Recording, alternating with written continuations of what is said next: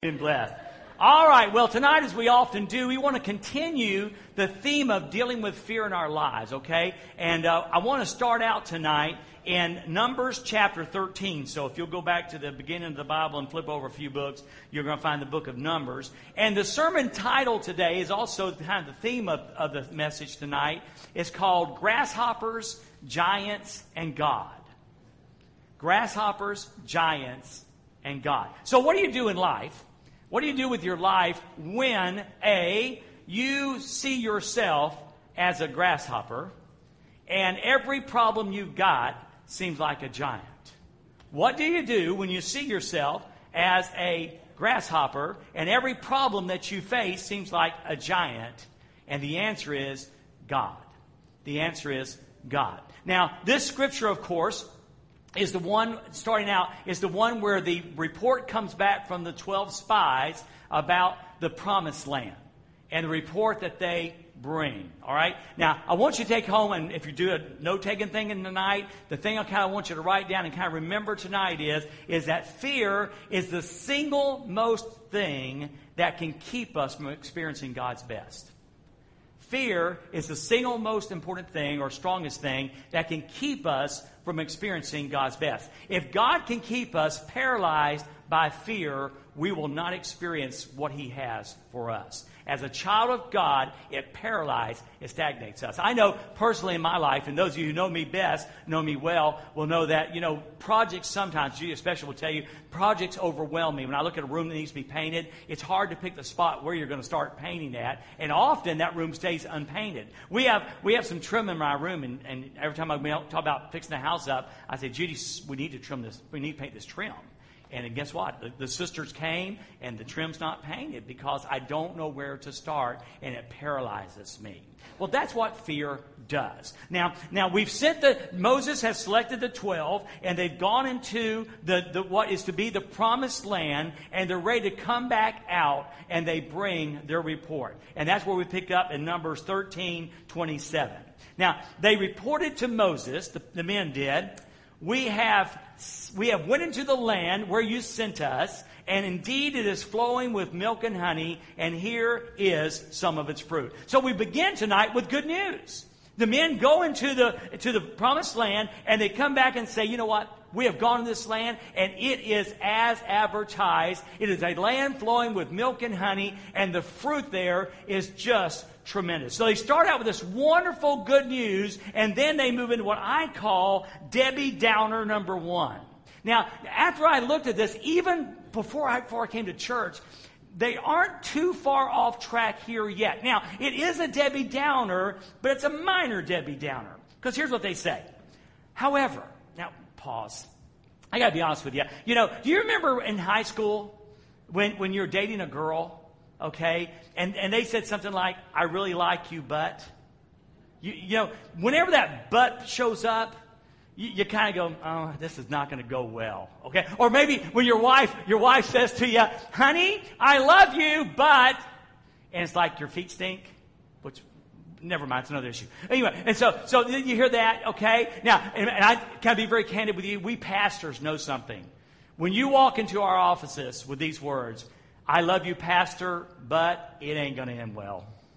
It ain't going well. So, so this is kind of what happens here, though. We've got the good news, and then they say, however, however, the people living in the land are strong. Let me ask you a question. Was that true or false?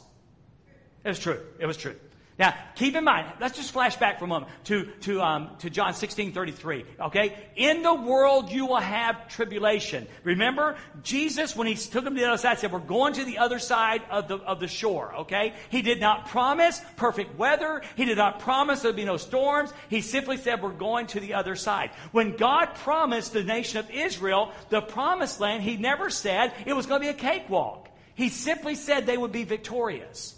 So it was true. The people in the land were strong, and the cities were large, and they were fortified, and there were walls. All of that is true. We saw the descendants of Anak there. And Anak was the source or the relatives of the giants. And so there were people that were there, at least in their eyes, seemed to be giants and probably were giants. The um, I practiced this before church. The Amalekites, there we go. Amalekites, you slow down, you can get in there, are living in the land of Negev. The, the Hittites, the Jebusites, the Amorites live in the hill country, and the Canaanites live by the sea along the Jordan. So this was going to be a task, but again, keep in mind, it was not a task because of who was going to go with them. So the Bible says in verse 30, Caleb quieted the people. Now, what do you think that means? What do you think that means? They started murmuring. I mean, the nation of Israel is famous for murmuring. I mean, you know, there's no water, they murmur. There's no meat, they murmur. There's no food, they murmur. They're great murmurers, okay? And so when they start hearing this report, now, really, do you see what I'm saying about this, little Debbie Downer? They were reporting the truth, okay? But when they said, however, they kind of set them up for bad news. Okay, so this is going to be a, under, a huge undertaking. And so Caleb starts quieting the murmuring of the people. Whoa, whoa, whoa, whoa, he says. Stop. He says this. Let's go up now and take possession of the land because we can certainly conquer it. Now, I love Caleb because Caleb was really more than a positive thinker, but he just simply believed God. You know, it's kind of like David. If you ever thought about this, you've heard this before. I don't think it's original with me, uh, not even in these words. But you know, David, when the Israelites saw Goliath, they saw a giant, okay? And when David saw Goliath, he saw a target too big to miss. See the perspective? So, so Caleb, as a man of God, says all that might be true, but we can certainly conquer it. So, so here's the deal. Who's your we? See, Caleb, when we said we, he wasn't talking about 12 tribes of people. I don't think so. I think he was talking about 12 tribes of people plus God. 12 tribes of people plus God. He said, when he said we, he said, God and us can do this. Now, here's the question Who's in your we? Who is it in your world today? All right? Who's in your world today? When you have your we, does it include God? When, when you're facing a difficult circumstance, when you're fearful about your job, when you're fearful about your health, when things seem to be hard, does your we include God? It should. It should. Because God puts everything in perspective. All right? So, because we can certainly take it, them and God can. Now, this is where it really gets serious. This is like Debbie Downer bigger. Okay? In verse number 31, it says, But the men who had gone up with him responded, We can attack the people because they are stronger than we are. Okay? Now, get this. Now, get this. Notice the difference in the tenor of the report. It went from, yeah, there's these people here, to, we can't do this. What was the changing factor? Fear. Can you go a little more further with me? The people, the people. The people. See, when they started hearing the vast, come on, come on now, stay with me. When they heard the vast majority of the people murmuring, they realized that they were going on a limb, limb that might get cut off. It's amazing how quick they changed the tenor of the report when they saw the people were not on board. Let me ask you a question. Do you let the world dictate your faith? You know, we live in a more and more Christian hostile society. The idea and concept, again, that this is still a, a Judeo Christian um, culture is simply wrong. We're post Christian. All right, we're heading down the same path of, of Canada and Europe, okay? We're heading down those very same path and, and far along down that path. And you've got to have to make a decision in your life that are you going to listen to the naysayers of a lost are you going to listen to the naysayers of a lost world or are you going to believe the word of God? You've got to nail that down. You've got to come down. God has given us this blessed book, this inspired, infallible Word of God. He's given it to us as a guide, as direction, as encouragement. And we've got to decide are we going to believe it or are we not? And I will promise you this when He said we cannot attack the, these people because they're stronger than we are, here was the problem. Their we did not include God. That's why they were defeatist. They were defeatist because they looked at that and said, we can't do it. And can we be honest? They could not. When you exclude God, all of a sudden you can't. Man, as we journey through this world today, if you don't have God in your we, you can't do it. I think, did not Paul write some obscure verse about I can do all things through Christ who strengthens me? Yeah, I think Philippians 4:13. I can do all things through Christ who strengthens me. So, so when you don't have God in your we, all of a sudden you can't. You can't. Now, I, I wrote down my notes because I thought was kind of funny. We can't attack the people. Well, they, they could attack them. But because their we didn't include God, they couldn't whoop them. They could attack, they just couldn't win.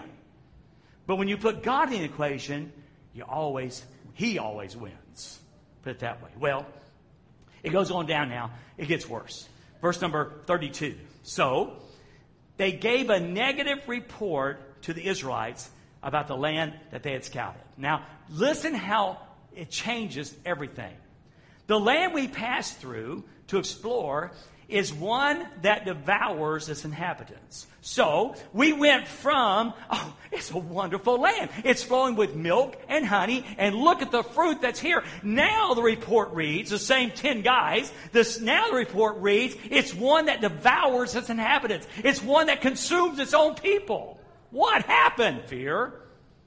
Fear. See how fear changes the perspective? It goes on and says this, and all the people saw in it are the men of giant size. So now we went from, oh, by the way, we saw some relatives uh, of, of the giants where everywhere we looked there was giants. And isn't that true? When you start seeing giants, they multiply. When you live in fear, everything gets harder and everything gets bigger. Every problem is magnified. So now they're saying all the people we saw in it are men of great size. And then they do nail it down and say this. We even saw the men of Nephilim there, the descendants of Anak, and who come from Nephilim. So we saw, we saw giant men and we saw bigger men. So that was the setup. And you know what's crazy? Do you remember what this report does? It cost them 40 years. What should have taken a few months to do turned into 40 years. And fear does that again. Fear takes things and multiplies it and drags out longer and longer and longer. And the people of Israel wandered around in the wilderness for 40 years because they believed a negative report. They wouldn't believe God and they believed a negative report. So finally, in closing, he said, not in closing, closing this part, and don't want you to get your hopes up. Dang, got the sisters here and he preached 20 minutes. Shoot that thing. All right, Numbers 13, 33. So now listen, listen, listen. To ourselves, this is sad. This is nothing but sad. To ourselves, we seemed like grasshoppers, and we must have seemed the same to them. That is because of fear. Are you getting this? I'm telling you, fear will make you think you're a grasshopper. And fear will make you think everyone else sees you as a grasshopper. Fear will make you think you can never win, you can never succeed, you're a failure, and you'll always be a failure. There's nothing God can do for you because God's not strong enough. And then you start believing that everyone else feels that way too. And you know what that is? That would be a lie from hell. That would be a lie from hell. You know, you're not just an old sinner saved by grace. You are a child of God. You are a child of God. Love the song this morning. No longer a slave to fear. We are blood bought, redeemed children of God. Don't let Satan steal that perspective from you. Remember who you are and what he has done for you and what he has made you by his grace and by his power and by his blood. So, with all that said, so, so how do you do that? How do you do that? Well, I need to just be honest with you about one thing. It's choice. It's choice. Again, with every person, we believe this, with every person that when they receive Jesus Christ as Savior, that they are born again, then they are regenerated by the power of God through the Holy Spirit. And the Holy Spirit comes and lives within you. So every believer has God's power through the Holy Spirit living within them. So then, if God's power through the Holy Spirit lives within us, then it simply becomes a choice of surrendering and using that power. Would you say amen to that? Okay? Again, it's not us. It's not us 12. I think I can do this. It is God with us. We can do this. Okay? And that's the power of Philippians 4 13. So now I want to jump up to real quick to Philippians chapter 4 and let's look at the recipe. Let's see what God's word in the New Testament says about how can we be fear overcomers. How can we be fear overcomers? What do you do when you're a land that sees you as a grasshopper and everyone looks like a giant? Okay? This is what Paul writes. Now, it's important we keep mind of this that when Paul writes Philippians, he's not checked into the Holiday Inn Express. Okay? He's living in a Roman prison. It's dark, it's dank, and he's going to die. Okay? He's going to die. His life is closing to an end. He's going to be executed before too long. Okay? So the man who writes this is not in the lap of luxury, he's in the lap of suffering. All right? And he writes these words and is a recipe for overcoming fear. And the first thing he says is this Rejoice in the Lord always. I'll say it again. Rejoice. Rejoice. So the first thing in over in this recipe from Paul in overcoming fear is that we must choose joy over fear.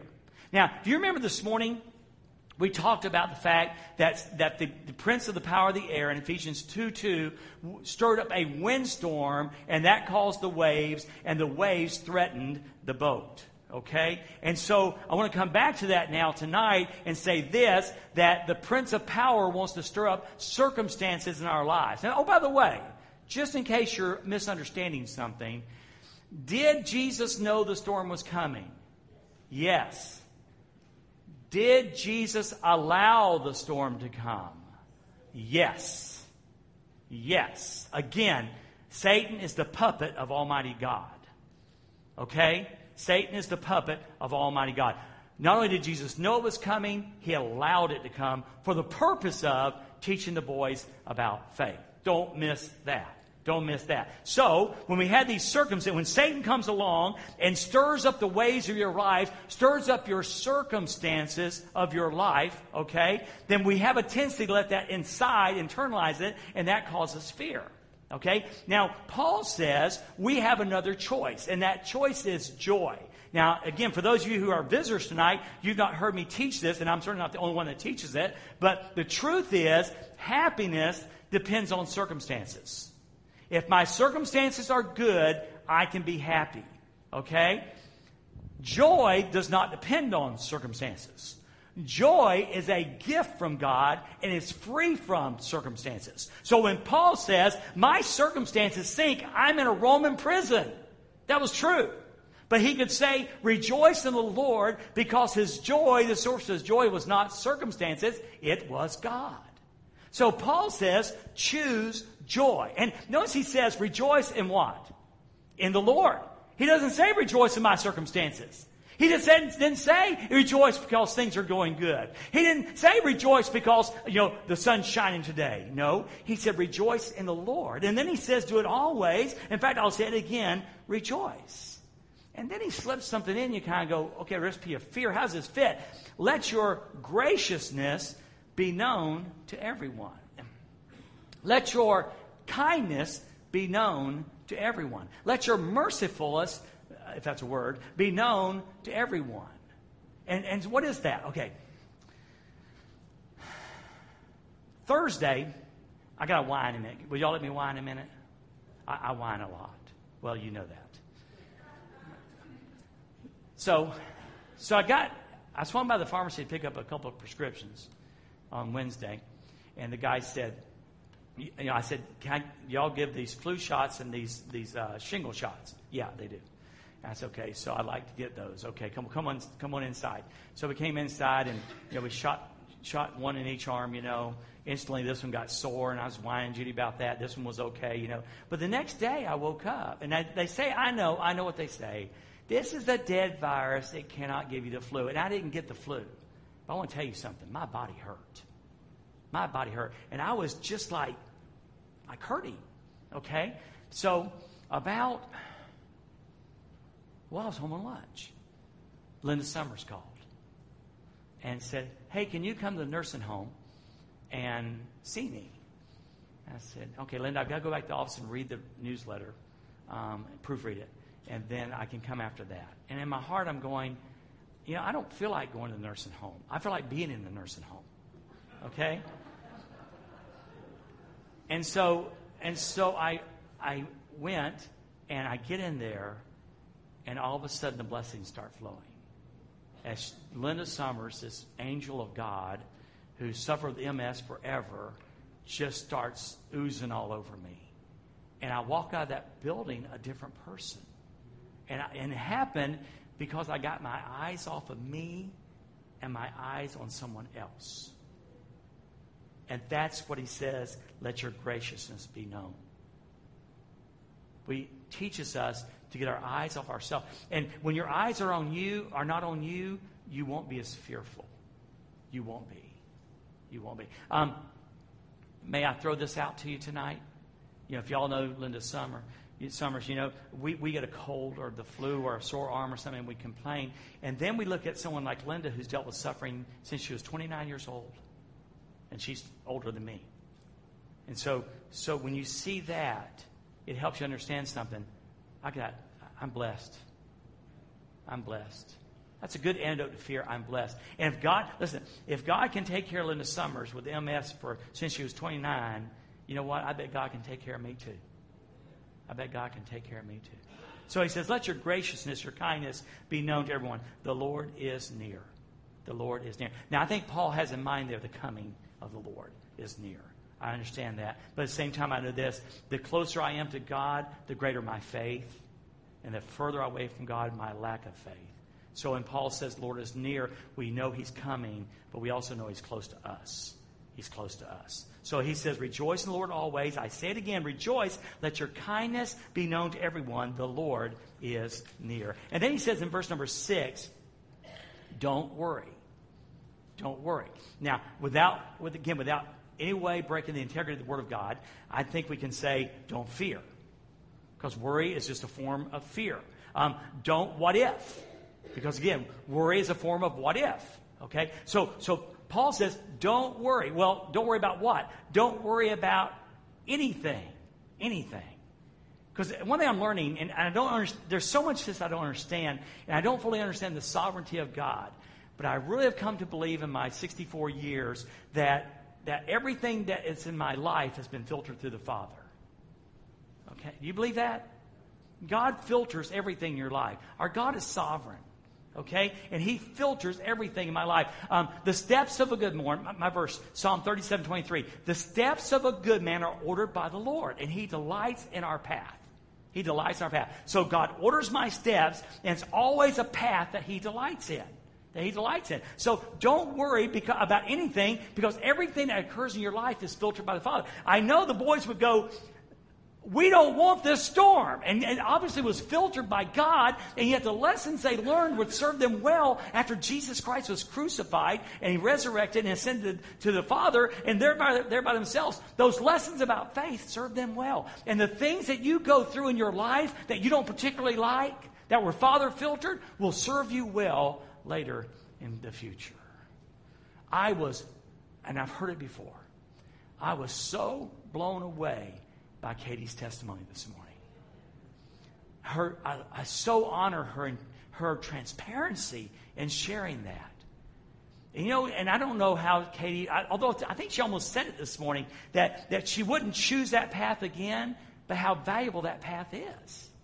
So, so when you understand things are filtered by the Father, okay, Sell in that. Rejoice um, in that. And now he says this don't worry about anything, but in everything. Do you see the contrast there? Don't worry about anything, but everything, okay? In everything, through prayer and petition with thanksgiving, present your request to God. So it appears that Paul is teaching that the antidote to fear, one of the antidotes of fear, is prayer. Is prayer. That we should spend more time in prayer and instead of being fearful and worrying, we should pray more. Does that make sense? Isn't it true? I mean, isn't it true? I know, you know, prayer, prayer just puts things in perspective. You know, my problem looks so big. As I start thinking about God, and David often involves the songs that we're singing. These new songs that we're singing about, about grace and God and who He is, it often involves that and it often involves Scripture. There's, there's songs to sing in prayer, and there's scriptures to quote in prayer. And when, and when you do that, okay, it changes things. You know, I, I wrote down, I looked up and said, in relationships, okay, and also if you're an, if you're a supervisor, if you're if you're a team leader, if you're a coach, um, and if, in relationships, you need to give five positive comments. Now, ladies, you need to listen to this for your husbands, okay? You need to give five, because I know the husbands are always messing up. Five positive comments for every negative one. So five to one ratio. That's by the way, that's a study. That is true. Okay? So actually, actually another, the latest study says uh, 5.6. 5.6 positive comments before we give one negative comment. Well, there is no correlation here. But I'm to make it anyway. It seems logical to me if to maintain good relationships that I should give five positive, one negative. I think our prayer life should be five parts prayer to one part, hey God. Come on now. I mean, we don't, you know, you know, what do you? You get in trouble, and the first thing you fall down your face before God and say, God, I need. Why don't you worship Him some?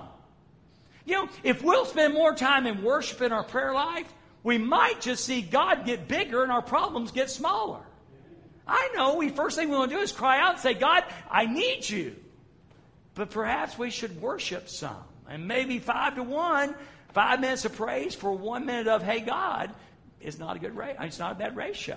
Perhaps it's a good ratio. So, so don't worry about anything, but in everything, through prayer, through worship, through worship and petition, being specific in our request, with gratitude, thank you, God, present your request to God. Okay? That's a great fear overcomer. We need to pray more. And, and don't wait, and don't wait until you're in the storm. Pray before the storm. Make, make prayer your habit before the storm. Make it a daily thing.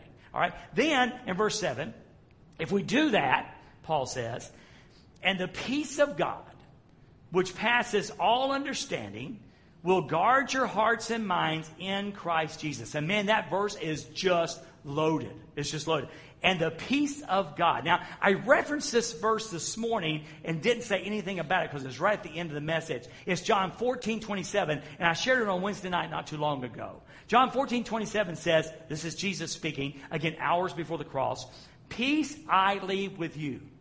So Jesus looks at the guys and says, I'm leaving you peace. All right? Now watch. My peace I give to you. I do not give to you as the world gives. So I'm giving you peace, but not any kind, just any kind of peace. I'm giving you my peace, not as the world gives, my peace I give. Now, what is the difference between worldly peace and Jesus' peace and God peace? All right, worldly peace depends on circumstances. That remember we just taught that. Remember, if your circumstances are good, woohoo, got peace. Life is good. You know, all right, but that's dependent on if the world's good. No. Jesus says, I'm going to give you something better. I'm going to give you my peace. And my peace says, my Father's in control. I don't have to worry. What I can't, what I can't see, God sees. What I don't know, God knows. What I can't hear, God hears. And what I can't do, my God can do.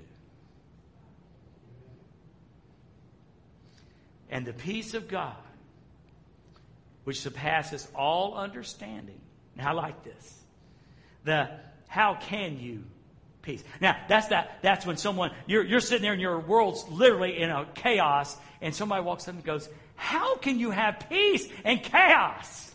That would be God. That'd be God. Or the or the I can't explain it. I can't explain it. Peace. You know, how can you be this way in this chaos? Well, I can't explain it. Paul said it's the peace that passes all understanding. It's the, it's the Jesus in the boat, asleep at the stern during the storm, even though water's splashing on him, the waves are coming in. It's the peace that allows you to put your head on your pillow and sleep anyway. And that can only come from God. That's not a mind trick. That's no tricky words. That's just God. And Paul says, and the peace of God, which surpasses all understanding, now don't miss this, will guard your hearts and minds will guard, will be essential for your hearts and your minds. Now, we know when the Bible talks about heart, we know it's not talking about the thing pumping in our chest. Okay? Heart is the seat of our emotions. Now, when we're fearful, what happens to our emotions? They go all over the place. Okay? And in fact, so many wrong decisions are made because of our emotions. We make an emotional decision. If Paul says we'll pray more and worry less, then our hearts will be guarded by the peace of God. And what's our mind do? The intellect, the logical. The logical. You know, we start thinking, well, this is what I ought to do. Paul says, no, no, you should pray more and think less.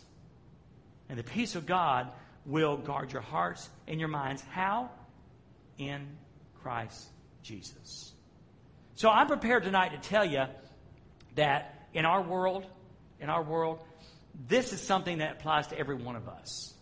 You know, sometimes you preach a message and, and some people go, yeah, I've got, I've grown past that. I'm not bragging. I've just grown past that. But I honestly believe this fear factor, uh, the fear monger in this world is something we all deal with to various degrees. And I pray today as, as we close out this day, um, if there's a nugget to take home, you remember that fear will rob us of God's best. It just will.